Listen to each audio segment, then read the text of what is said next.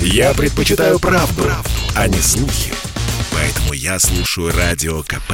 И тебе рекомендую. Здоровый разговор.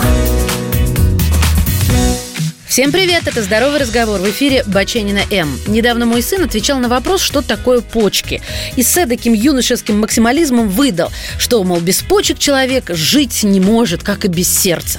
Ну, тут я, конечно, занялась его образованием, но и задумалась, а ведь есть достаточно большое количество органов, без которых мы можем обойтись. Итак, вот несколько органов, без которых люди на самом деле могут и обойтись. Ну, про желчный пузырь, аппендикс, легкие, кстати, очень полезные органы, одного из которых вполне себе можно усваивать кислород, вы уверенно слышали. Ну, к примеру, некто Хорхе Марио Бергольо в молодом возрасте лишился легкого из-за пневмонии. Но это не помешало ему в итоге стать франциском, папой римским.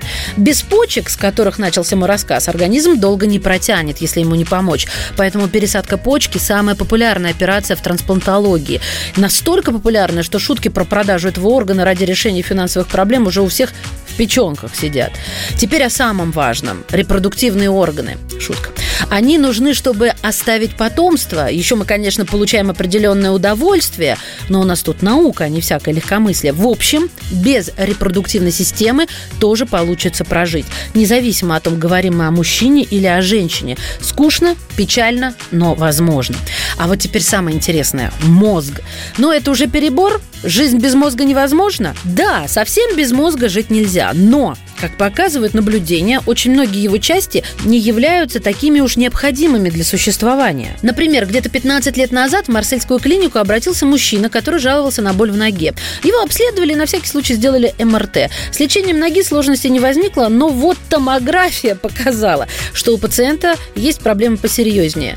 У бедолаги отсутствовало 90% мозга. Болезнь, которая называется гидроцефалия или водянка головного мозга, практически полностью уничтожила серое вещество в голове итальянца. Его черепная коробка была заполнена ликварной жидкостью. Однако это не помешало уцелевшим частям мозга взять на себя функции потерянных отделов. Гидроцефалия может быть и возрастная, но чаще появляется из-за пороков развития плода. Обычно младенцы с таким заболеванием долго не живут, но нашему пациенту на момент госпитализации было 44 года. Он работал мелким налоговым служащим, имел семью, двух здоровых детей и совершенно не подозревал о том, что за ужас творится у него в голове.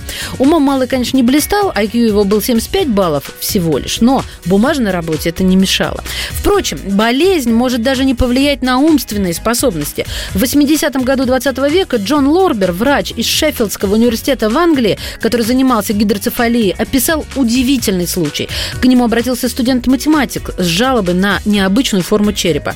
Пациента обследовали и обнаружили, что большую часть его черепа заполнила спинномозговая жидкость, а сжатый до предела крошечный мозг плавал где-то в ней.